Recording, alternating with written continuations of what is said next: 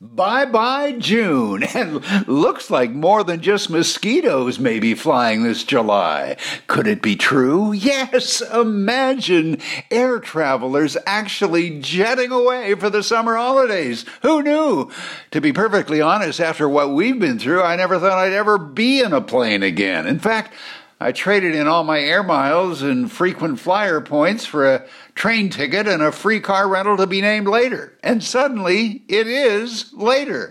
Be that as it may, here's a heads up before heading back to the friendly skies. There's been some changes way up there.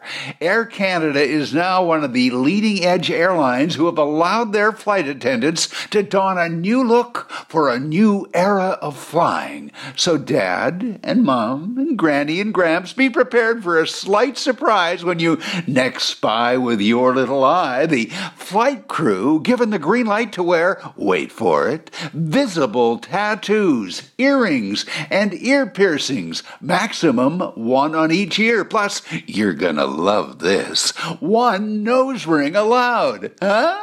and that's just the guys. Hi, this is your captain speaking. Bonjour. We and our flight crew are so happy to have you back on board. And as an added precaution, all of our flight attendants will still be wearing safety masks for your own protection. This time from the shock of discovering their new tattoos, piercings, and nose rings. have a pleasant flight.